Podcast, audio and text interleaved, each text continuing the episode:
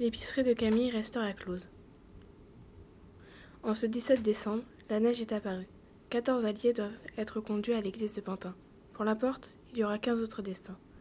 Mais une fille glissée dans le bureau, trop tard. La Gestapo est prévenue. En nombre et en civil, elle est arrivée.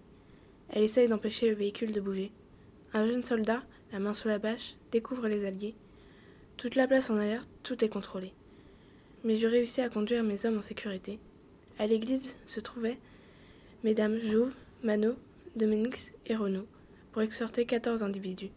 Il faut faire disparaître les preuves de trop. Arrêtés. 11 ont été arrêtés, cela est certain. Dix jours plus tard, la Gestapo m'a mis derrière les barreaux. On me réclame 18 clandestins, mais aucune réponse, aucun son, zéro. On me relâcha à Fresnes, je me suis bien défendu. Deux jours plus tard, chez M. Spiller, j'en demande 18 héros. L'espoir de chacun n'est pas encore perdu.